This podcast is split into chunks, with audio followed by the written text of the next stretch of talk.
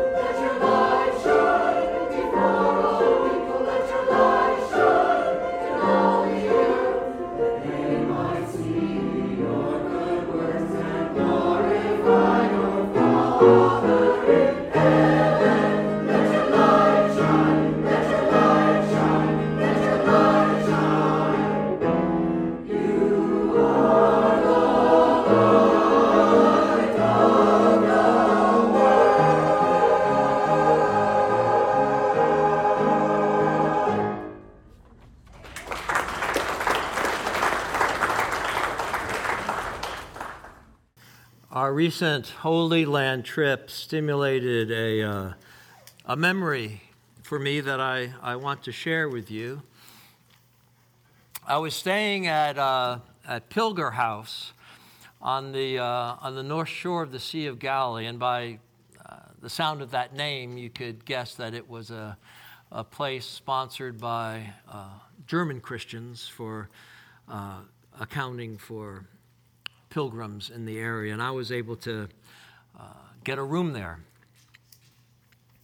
I had heard from the staff that, that next door at Tabgha, at the Church of the Multiplication of the Loaves, the monks would do evening services, and that uh, there's a chance that, that maybe a pilgrim or two could, could get in. And so I took that as a challenge, and I weaved through the orchard that separated Pilger House from the chapel.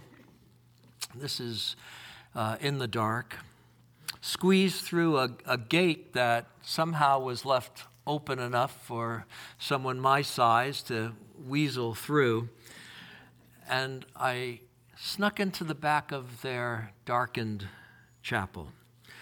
And the monks were chanting their their Vesper service. The, the chapel was lit only by candles. I slipped into a rear chair, trying not to draw attention to myself, um, my hiking hat in hand, on tiptoes to the last row. And I wasn't noticed, or I was noticed and I was made nothing of. Just motionlessly welcomed in among the other few worshipers that were there in the chairs looking towards the semicircle of monks in the chancel who were chanting. Before long, I was transfixed. This, this chanting business was, was new to me, uh, yet it was, it was captivating. The candlelight was dancing on the, on the chancel dome the voices were kind of lilting through the space. Something was going on that was um, much bigger than me, yet through my mindfulness, through my, my willingness, was including me as well. And I literally felt my soul being drawn up into God's embrace. I felt God smiling down upon our efforts of worship, of, of honoring of Him. I left that night feeling remarkably centered in myself, feeling bolstered for what was before me, feeling at home in the strangest of places through a worship that wasn't even in my language or in my style. At home and strengthened. It was a, uh, a mystical, a transcendent moment for me. On our recent Holy Land trip, we went to this chapel. And as my mind time traveled to those earlier recollections for me, our travelers, well, they met the space unencumbered with my personal memory.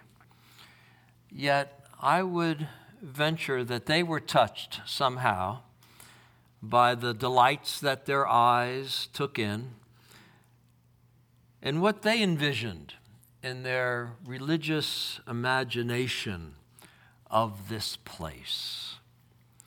This place that was honoring the feeding of the 5,000 by Jesus. The miracle of sustenance by the divine. The sense of scarcity somehow being transformed into abundance through faith.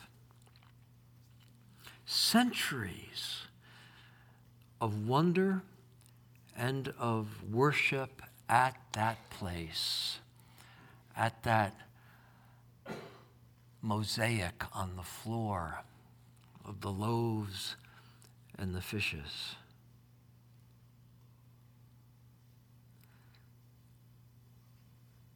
All of that was there for them, for the taking, for the experiencing. If if they could open themselves up to what there was before them. And I, and I think they did. Now, all our worship experiences aren't as, as magical as this one that I've shared with you was for me. Yet I want you to know, I want you to know that your worship leaders, your clergy and your, your music ministry directors here.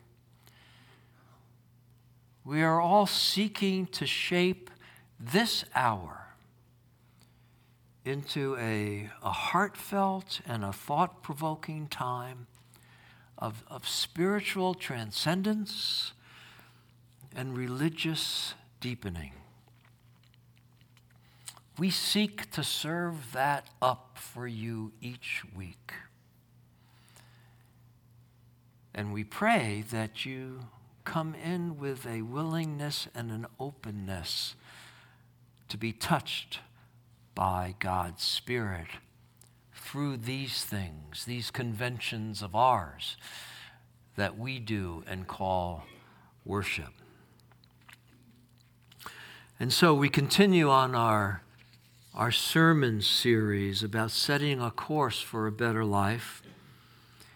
We began with the focus of the importance of relationships to ministry, and we continue on now this month with the focus on the wonder of worship, the miracle of worship, and how it transposes us and transcends us and transforms us. When we give ourselves over to it. Talking about its importance for us as disciples of Christ and nurturing that discipleship, and talking about its importance for us to provide for those around us who come through our door who are hungering and thirsting for a touch of the living Lord, that they might have it also through the worship that we do. It is our sense, it is our belief that engaging in worship, the experience of worship, puts us on a course for a better life. And we believe that because we understand through the worship experience ourselves more honestly and more appropriately. We are confronted or put in the presence of the creator of the cosmos. And it's hard when that happens to think that you are the boss of yourself, that you are the creator of your world, that it is through your whims and through your power that you stand astride this place. Worship helps us to get our heads straight about who we are, whose we are, how we are. And it also then connects us to this loving and this creative energy source of life that we call God, that we access through the living Lord of Christ Jesus. Worship renews that. Our communion, our prayer life, our songs renews that connection for us. Some people think that they can be spiritual or religious without worship. I just don't get it. I'm that much of a dinosaur. I just don't get it. How can you be in a, how can you be in a loving marriage and never pay attention to your spouse? Is that possible? How can you love books and not read them? How can you love movies and not watch them? How can you love the local sport team and not pay attention or not play the game? Phil Maynard writes Worship is about giving honor and glory to God. If we believe in God, and we think that God is, I don't know, godly, then how do we not worship God? How do we think it's fine to just acknowledge God's reality, yet do nothing about that reality? Nothing about our relationship to God. Maynard goes on to write At the corporate level, worship is the gathering of the community of faith to praise God, to learn the ways of God, and be challenged to take the next steps in our commitment as a believer in God, a disciple of Christ. At the personal level, worship is about living life in a way that honors God in all that we are and all that we do. This is what our scripture is focusing on this morning. Worship is a spiritual mindset, and it is a lifestyle. We'll hear more of this from Pastor Rachel over the next couple weeks. He reminds us the purposes of worship are to remember and honor what God has done. We do that, do we not? Yet also to discern and celebrate what God is now doing. God is not dead. We're not in a museum. God is alive. God is working through those who open themselves up to the power of God in this time, this place. It's to witness to our faith about all of this. That's what worship is about. We're making a witness that we're on board with this, and it's to encourage the faith of others to join in this pilgrimage your neighbors see you driving off to the golf course on Sunday morning and they say, aha. They see you driving off to church on Sunday morning and they say, aha.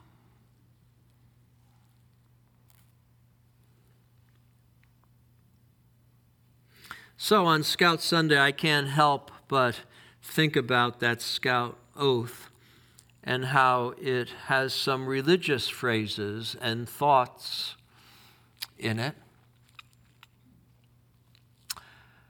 And all those scouts are no longer here with us. I don't know what they're doing. Are they cleaning up in the kitchen?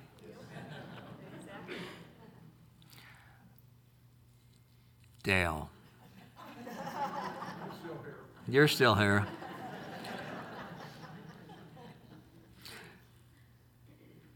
to do my duty to God and country. What do you suppose the scout's duty is to God? What do those kids think their duty is?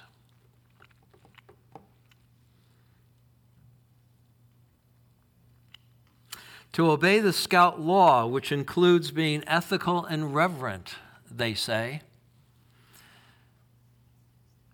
And I wonder what do the scouts think ethical behavior is? I wonder what they think practicing reverence is. I wonder if those youngsters are thinking about these things as keys to life. Wondering where they pick up those skills, where they develop those skills. They talk about being morally straight, and I'm thinking that means that they are learning how to choose between right and wrong. And I know that clearly is what's necessary to be a good leader, to be a person of character among other people in our community, in our neighborhoods. And I wonder if they're thinking about that. And I wish they were here to hear me ask them questions. And I hope we find ways to pass these on to them. Who guides them and supports them in this effort to be morally straight? Who do they see as their models for this? Who are they emulating? Each week, as these scouts repeat the oath. They do it every Monday night in this place, isn't it? They do it each week. And they repeat, they repeat the scout law.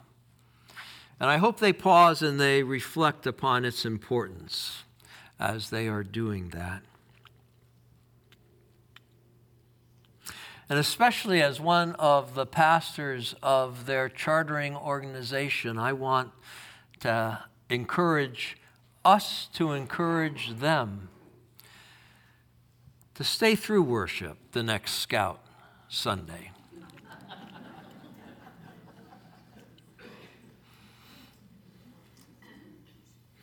to consider what it is that they are saying each Monday or whenever it is that the girls get together or the cubbies get together and they give their oath. And to see how it is that God makes any sense to them and how they grow into being authentic people who live into what they're saying. As we as a community faith seek to help ourselves set a better course for our life by being a part of the worship experience every week, realizing that that kind of connection that we stimulate through being together in song and in prayer and in quiet meditation and contemplation of what's said in sermon and in scripture, in the challenge of the prayer of dedication, where we are now saying to ourselves, So what over what that has happened here today? What does that mean for me as I leave this place? And as we walk out with a benediction on our souls, that it would mean something to us.